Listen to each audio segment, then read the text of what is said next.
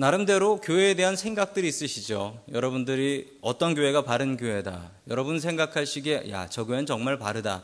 혹은 저 교회는 정말 완벽한 교회다. 이런 교회를 보신 적이 있으신가요? 그런데 여러분 이게 다 사람들의 생각입니다. 사람들이 생각하기에 아, 저 교회는 이래서 좋아. 저 교회는 목사님이 좋아. 아, 저 교회는 교인들이 좋아. 저 교회는 건물이 좋아. 이 나름대로 사람들의 생각을 갖는 것입니다. 이민교회, 특별히 우리가 있는 이 이민교회는 다양한, 다양하게 사용되었던 것을 볼 수가 있습니다. 이민교회 역사가 무척 깊습니다. 1903년에 처음 교회가 세워졌어요. 1903년에 이 샌프란시스코에. 처음에 교회가 세워진 게 그러니까 112년 전, 아, 113년 전이 되겠네요.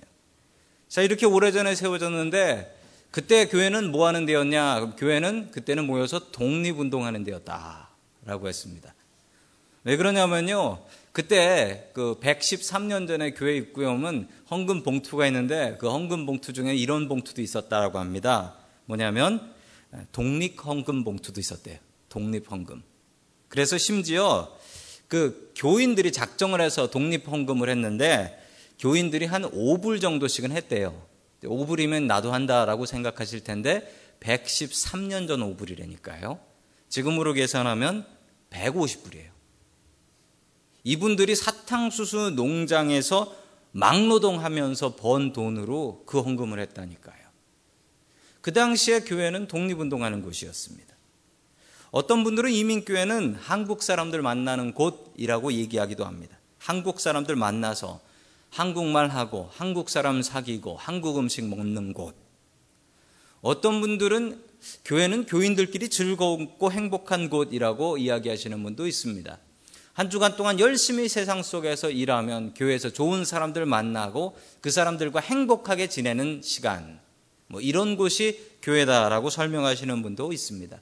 여러분 이 모든 게 교회의 어떤 한 부분을 이야기하는 거지 이게 교회다라고 하면 다 틀렸습니다. 이게 교회다 하고 하면 다 틀렸어요. 왜냐하면 이건 사람들의 얘기니까요. 그러면 교회를 세우신 예수님의 마음은 어떨까요? 예수님께서는 어떤 게 바른 교회다라고 이야기하실까요? 예수님께서 살아생전에 이 땅에 계실 때는 어떻게 목회하셨을까요? 오늘 마태복음 9장 35절의 말씀이 답이 있습니다.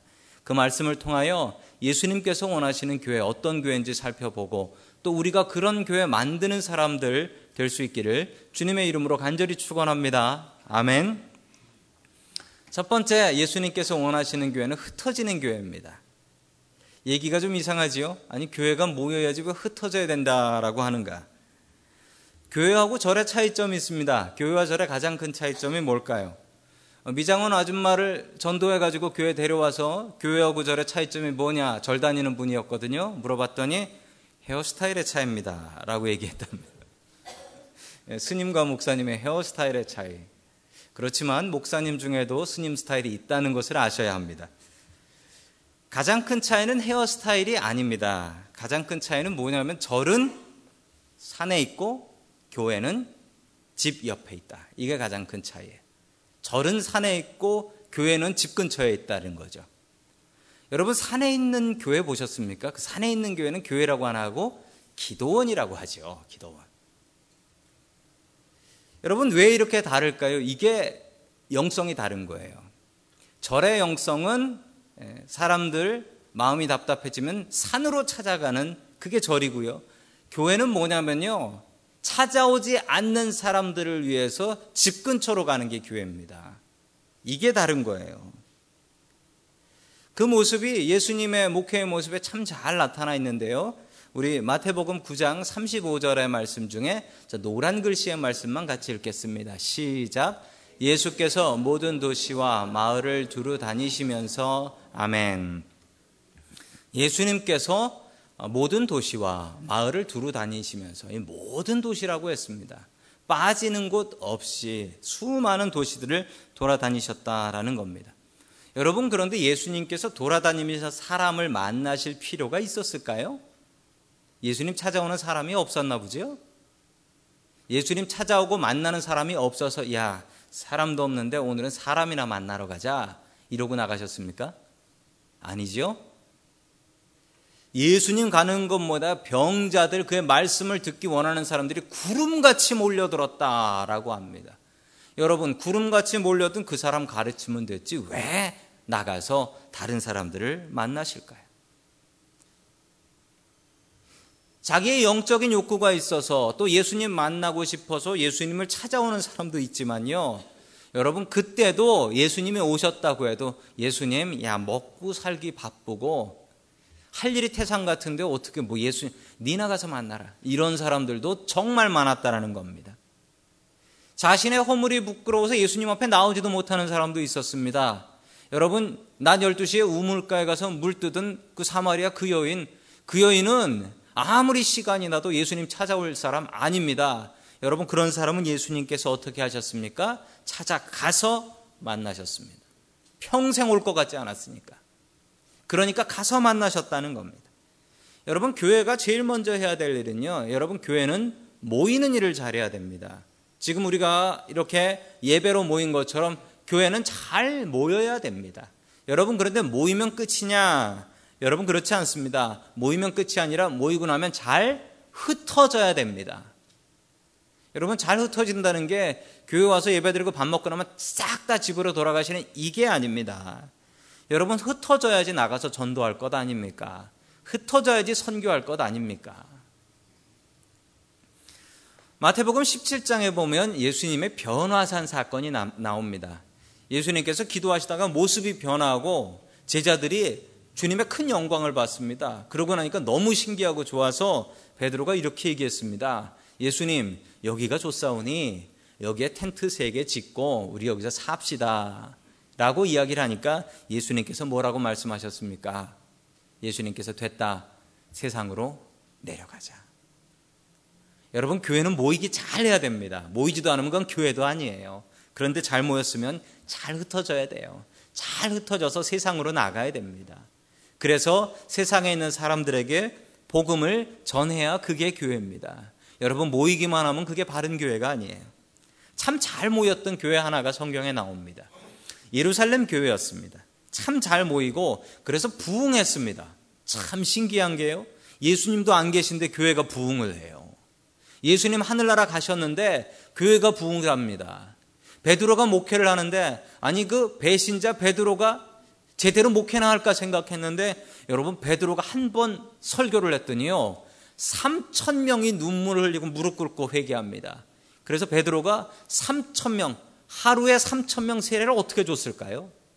하루에 3천 명을 세례를 주고 교인으로 들어옵니다. 당시에 3천 명이 들어가는 교회도 없었습니다. 얼마나 서로가 서로를 사랑했는지 성경에 이렇게 아름다운 공동체는 본 적이 없어요. 얼마나 서로가 서로를 사랑했는지 교인들이 자기 재산을 전 재산을 팔아요. 그래서 그걸 사도들 앞에 가지고 와요. 교회에서 알아서 쓰십시오. 교회에서 필요한 사람 도와주십시오. 저는 교회에서 먹고 살겠습니다. 성경에 이랬던 때가 없어요. 사람들이 욕심이 없어집니다. 여러분 이렇게 아름다운 교회를 이렇게 아름다운 교회를 하나님께서 어떻게 하셨는지 아십니까?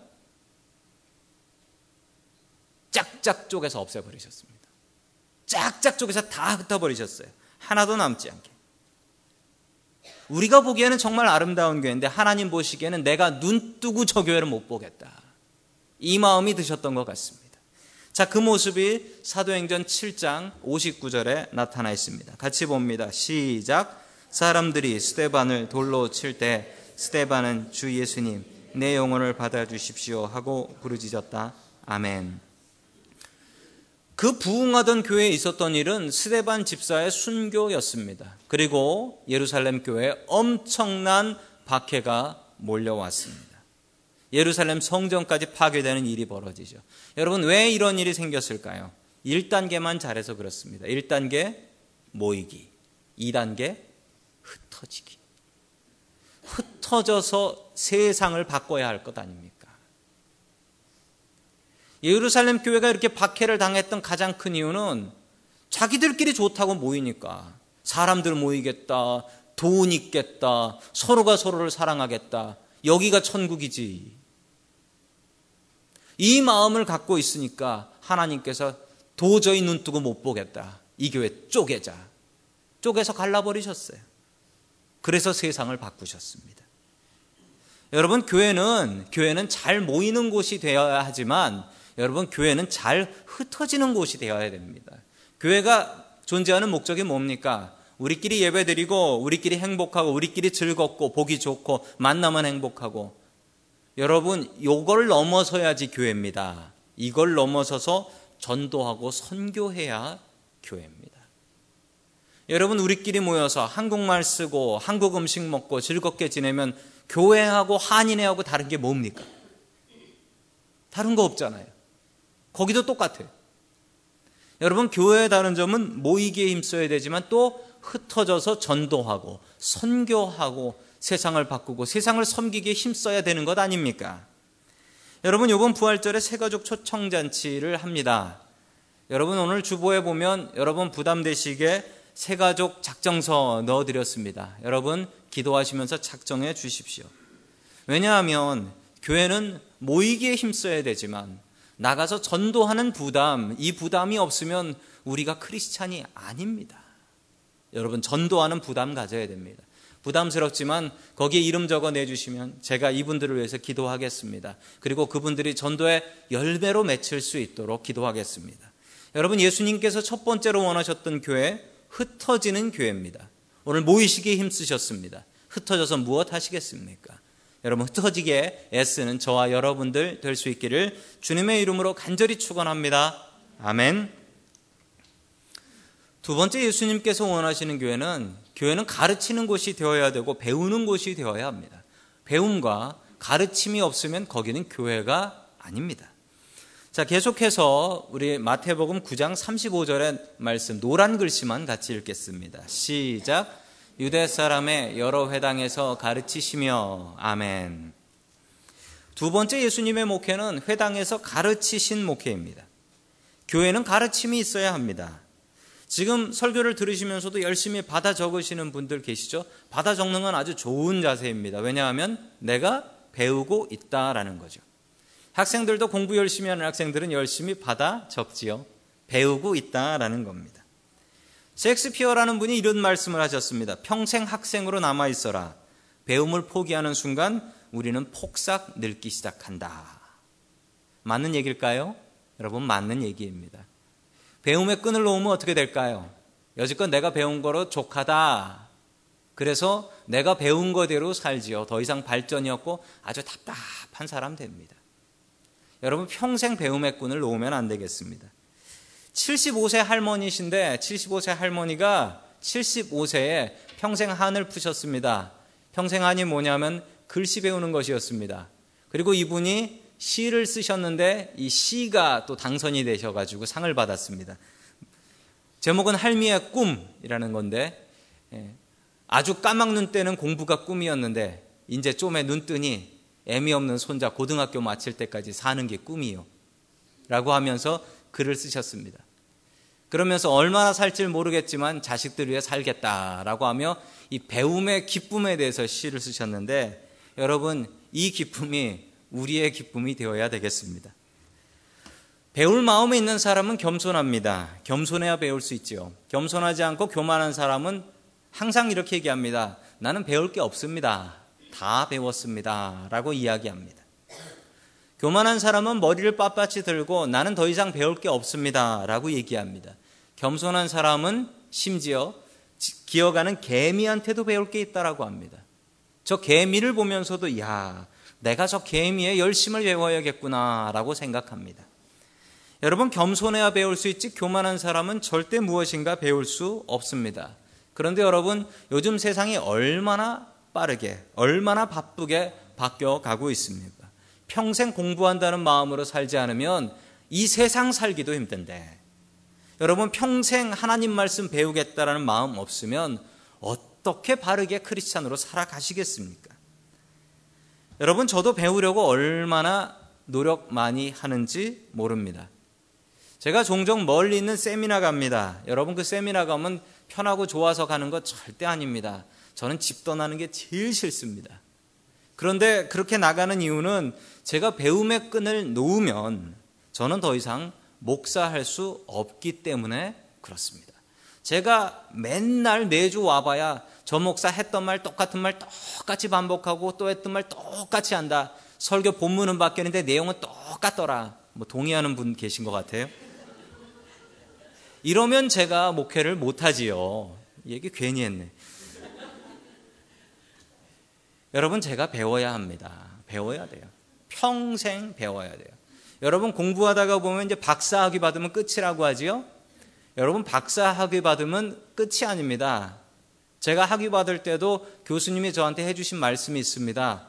박사학위가 뭐냐면, 이제 스스로 공부할 준비가 되었다는 것입니다.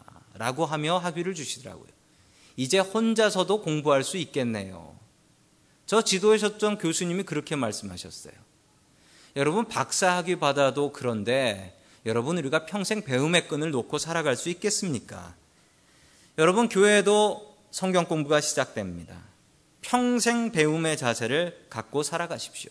올 한 해 성경 통독하는 신청서도 여러분 나눠드렸습니다. 여러분 이건 누구하고 하는 약속이냐면 여러분 스스로와 하는 약속입니다. 그런데 거기 적으시면 그래 여기 적었으니까 내가 읽어야지 이 마음가짐 가지시라고 나눠드렸습니다. 저도 새해에도 새해에 성경 통독하면서 은혜를 많이 받고 있습니다. 저는 그냥 읽지 않고 그거 연구하면서 다 한 줄 한 줄씩 그 밑에 적어가면서 공부를 하고 있는데 얼마나 큰 은혜가 있는지 모르겠습니다. 여러분 부모님들이 아이들한테 공부하라고 잔소리 많이 하시죠. 여러분 그런데 공부하라고 말하고 나는 TV 켜면 여러분 그게 무슨 공부하라는 말입니까? 여러분이 TV 켜놓은 순간 애들은 책 사이에 전화기 켜놓고 보고 있습니다.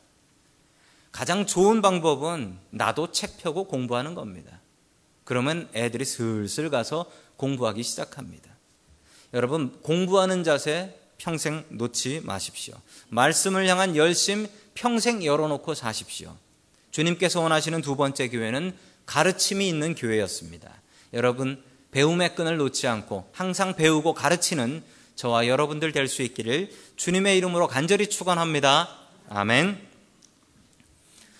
세 번째 세 번째 하나님께서 우리에게 주시는 말씀은 교회는 하나님의 나라 나라의 복음을 선포해야 한다라는 말씀입니다. 하늘나라 천국의 복음을 선포해야 한다라는 말씀입니다. 자, 우리 계속해서 아까 읽으셨던 마태복음 9장 35절 노란 글씨 같이 읽습니다. 시작 하늘나라의 복음을 선포하며 아멘. 예수님께서 제일 처음 전파하셨던 말씀 무엇이었죠? 회개하라 천국이 가까웠느니라.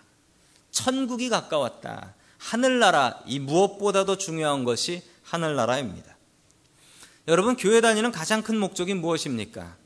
여러분 어떤 분들은 교회 다녀서 부자 되기 원해서 어떤 분들은 교회 다녀서 건강하기 원해서 여러분 그런 것들을 받으실 수도 있습니다. 그런데 못 받으실 수도 있어요. 절대 놓치면 안 되는 게 교회 다니시면서 천국 못 가는 건 정말 안타까운 일입니다. 우리가 교회 다니는 가장 큰 목적은 천국에서 만나는 것입니다. 여기 모인 여러분들 중에 천국 갔는데 뭐 언제 갈지 모르죠. 천국 갔는데 안 계신 분 있다고 생각해 보세요. 야 올라갔더니 누가 안 보인다. 어느 집사 안 보인다. 끔찍한 일입니다. 끔찍한 일이에요. 여러분 제가 사는 동네는 333 랜스데일 밀브레입니다. 여러분 그러나 제가 거기에 얼마나 살까요? 제가 거기에 얼마나 살게 될까요? 뭐 몇 년 더 살지, 몇십 년 더 살지는 모를 노릇입니다. 그런데 여러분, 저는 그 중요하게 생각지 않습니다. 왜냐하면 거긴 제가 잠깐 살 때고 제가 영원히 살 때는 저 천국이라는 마음이 제 마음속에 항상 있기 때문입니다. 이 땅에 살아가면서 전 천국 바라보며 삽니다. 우리 장례식 때 할 인사인데 우리 옆에 계신 분들과 이렇게 한번 반갑게 인사하시죠. 천국에서 꼭 만납시다.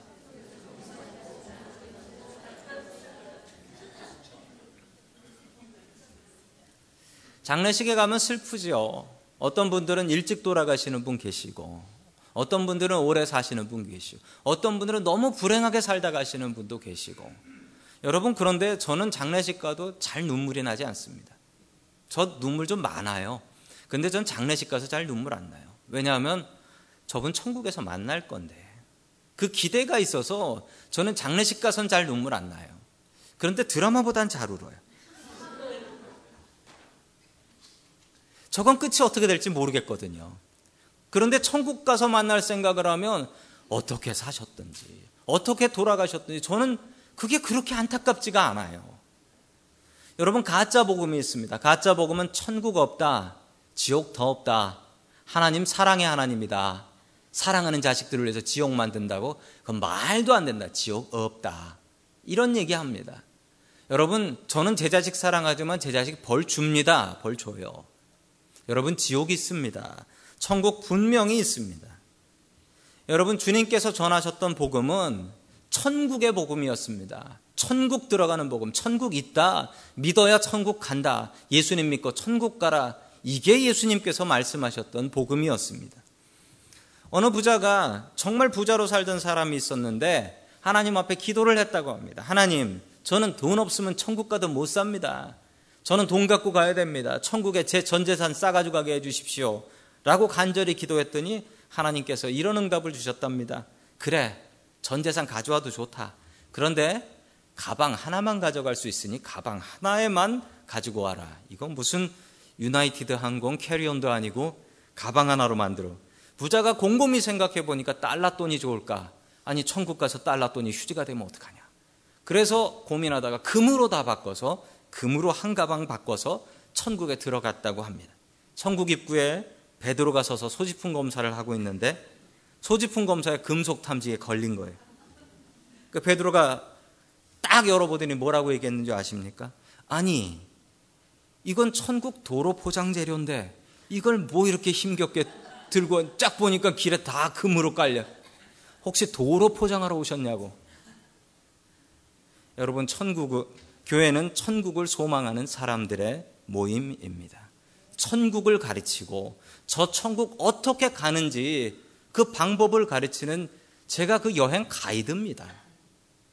여러분 천국을 소망하며 사십시오. 이 복음을 나만 갖고 나만 천국 갈 생각하지 말고 천국 넓습니다. 다른 사람들도 모시고 갈 수 있는 저와 여러분들 될 수 있기를 주님의 이름으로 간절히 축원합니다. 아멘. 네 번째 마지막으로 하나님께서 원하시는 예수님께서 원하시는 교회는 교회는 세상을 고쳐야 한다라는 말씀입니다. 자, 계속해서 마태복음 9장 35절의 말씀입니다. 노란 글씨 같이 읽습니다. 시작. 온갖 질병과 온갖 아픔을 고쳐 주셨다. 아멘. 예수님께서 전도하시면서 병 많이 고쳐 주신 것 알고 계시죠? 예수님께서 병을 왜 고쳐 주셨을까요? 그 당시에 전도하면서 병 고친다. 그거보다 더 큰 전도의 수단이 없겠죠? 가서 병 고친다는데 안 가겠습니까? 여러분 여기 계신 분들도 못 고치는 병 있는 분들 있으시잖아요. 나이 들어서 병, 병 걸리시고 못 고치는 그런 분들 다, 당연히 가지요. 그런데 예수님께서 이 병을 고치신 이유를 잘 살펴보면 여러분 그 병을 고치신 이유가 이래야 전도가 된다라고 해서 병 고치신 게 아니에요. 이래야지 사람이 모인다. 그래서 고치신 것도 아니에요. 예수님께서 병을 고치실 때는 항상 이런 마음이 있으셨습니다. 우리 36절 말씀 같이 봅니다. 시작. 예수께서 우리를 보시고 그들을 불쌍히 그들은 마치 목자 없는 양과 같이 고생에 지쳐서 기운이 빠져 있었기 때문이다. 아멘. 예수님께서 그 환자들, 병자들을 보실 때의 마음은 불쌍히 여기셨다라는 거예요. 불쌍히 여기셨다. 뭐 아는 사람도 아닌데, 친척도 아닌데, 형제들도 아닌데 왜 불쌍히 여기셨을까요? 여러분 이 불쌍히 여기는 마음은 부모가 자식을 불쌍히 여기는 마음이에요. 부모가 자식을 불쌍히 여기는 마음. 예수님께서 우리를 만드신 하나님이셨기 때문에 그들을 볼 때, 참 불쌍하다. 이 마음을 가지셨다는 겁니다. 여러분 미국 살면서 먹고 사는 게 쉽습니까? 여러분 미국 땅에서 외국인으로 살면서 때로는 영어 때문에 불편해서 무시당하고 또한 아이들 키우는 것은 쉽습니까? 뭐 여기서 학교 다녀보고 배워봤어야 뭐라도 알려줄 거 아닙니까? 일주일 내내 일하면서 주일날 이렇게 예배 드리러 오는 여러분들의 모습을 보면 제 마음이 좀 찡해요. 찡해요. 한 주간 동안 제 마음속에 드는 생각이 참 우리 교인들 대단하다. 우리 교인들. 우리 교인들 그렇게 힘든데 주일날 다른 거 할 일도 많을 텐데 이렇게 주님 앞에 와서 예배드리는 그 마음이 정말 대단하시다. 그리고 주님께서 그 마음을 불쌍히 보실 것이다. 라는 마음을 저에게 주시더라고요. 여러분, 주님께서 우리를 불쌍히 보십니다. 목자도 없이 세상 살며 고생하며 기운 빠진 양 같은 모습. 그 모습이 우리의 모습인데 여러분 주님께서 그 모습을 불쌍히 여기신다고 합니다. 여러분 환자가 의사 앞에 가면 아픈 척 해야 됩니다. 아픈데 아프다고 해야지 저 멀쩡해요라고 펄펄 뛰면 멀쩡한가 보다라고 하고 그냥 돌아가게 둡니다. 여러분 우리가 주님 앞에 서면 주님 내 마음 아픕니다. 내가 힘듭니다. 내가 괴롭습니다. 그 얘기를 해야지 주님께서 고치실 것 아닙니까? 여러분 주일 예배를 통해서 말씀의 은혜를 받으십시오. 지치고 괴로운 삶 속에서 하나님의 말씀에 위로를 받으십시오. 그리고 힘 얻고 세상으로 나가십시오. 그리고 세상에 있는 다른 사람들 말씀 듣고 힘 얻으라고 전도하십시오. 여러분, 그게 우리에게 주신 사명이 아니겠습니까? 주님께서 부서진 내 인생, 상한 내 마음, 상처받은 나의 가족, 주님 앞에 가지고 나가면 감쪽같이 고쳐주십니다. 주님은 우리를 고치시는 분이시기 때문입니다. 여러분, 우리도 그 고침 따라 세상을 고치며 살아가야 합니다. 저희 교회는 6년째 노숙인 봉사를 하고 있습니다. 올해는 둘째 주에 나가서 노숙인 봉사를 합니다. 노숙인 봉사가 어렵습니다. 얼마나 어렵냐면 저만큼 어렵습니다. 비가 엄청나게 내렸던 날인데 나갈 수밖에 없었던 것은 밥 달라고 기다리는 노숙인들이 비 오는 날에도 있으니까 나가야지요. 비가 와가지고 차 뒷뚜껑 열고 저기 천막 쳐가지고 밥 나눠줬던 기억이 있습니다. 내 밥을 그리워하는 사람이 있다는 게 참 감사합니다. 요즘은 모금함도 가지고 나가는데 이 모금함 가지고 가면 참 은혜가 됩니다. 놀려고 논 게 아니라 자꾸 사람들이 도네이션 하고 싶다고 그런데 통이 없다고 그래가지고 가지고 나갑니다. 종종 노숙인들이 자기 밥값을 내기도 합니다. 100불 넘게 모일 때도 있습니다. 지나가는 사람들 칭찬 듣기 참 좋습니다. 우리가 준 밥 먹고 힘내서 직장 잡았다는 노숙인 이야기 들었을 때 저는 심장이 튀어나오는 줄 알았습니다. 눈물이 쏟아져 내리더라고요.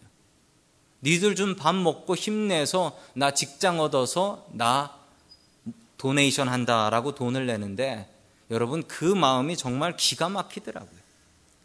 2주 전에는 저희들 노숙인들에게 담요 가지고 나갔습니다. 저희 교회 밑에 고속도로 밑에 자고 있는 노숙인들, 노숙인 촌이 생겼는데 참 많습니다. 담요 75장 가지고 나갔는데 가서 나눠주면서 또 은혜 받았습니다. 추워서 한 장 더 덮으면 더 따뜻할 텐데 저 노숙인들이 두 장을 달라고 안 해요.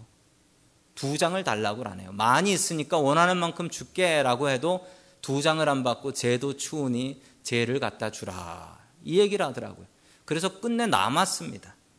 오늘 아침에 오는데 앰뷸런스하고 경찰차가 저기에 서 있더라고요. 그리고 한 분이 누워서 일어나질 못하는데 아마 밤사이에 돌아가신 것 같았습니다. 참 마음이 아팠습니다. 어, 저희가 담요 나눠준 분이 아니었거든요. 그 지역은 나눠드리질 못했는데 제 마음이 또 많이 아팠습니다. 여러분 그런데 우리가 이렇게 하는 이유가 뭡니까? 여러분 주님의 이름으로 축복해주고 오는 이유가 뭡니까? 이렇게 해서 한 사람이라도 좀 저 담요 덮고 따뜻하고 저 담요 덮고 예수님 생각할 수 있으면 너무 좋겠다. 우리가 세상을 조금 더 따뜻하게 하고 왔구나. 라고 생각하며 들어왔습니다. 주님께서 우리들에게 주시는 말씀입니다. 마태복음 9장 37절 봅니다. 시작. 그래서 제자들에게 말씀하셨다. 추수할 것은 많은데 일꾼이 적다. 아멘. 주님께서 말씀하셨습니다. 이런 교회를 만들어야 되는데, 이런 교회를 해야 되는데, 추수할 것은 많은데, 일꾼은 참 적구나. 주님께서 우리를 일꾼으로 부르고 계십니다. 그 아름다운 교회를 만드는 그 부르심에 아멘으로 대답할 수 있는 저와 여러분들 될 수 있기를 주님의 이름으로 간절히 축원합니다.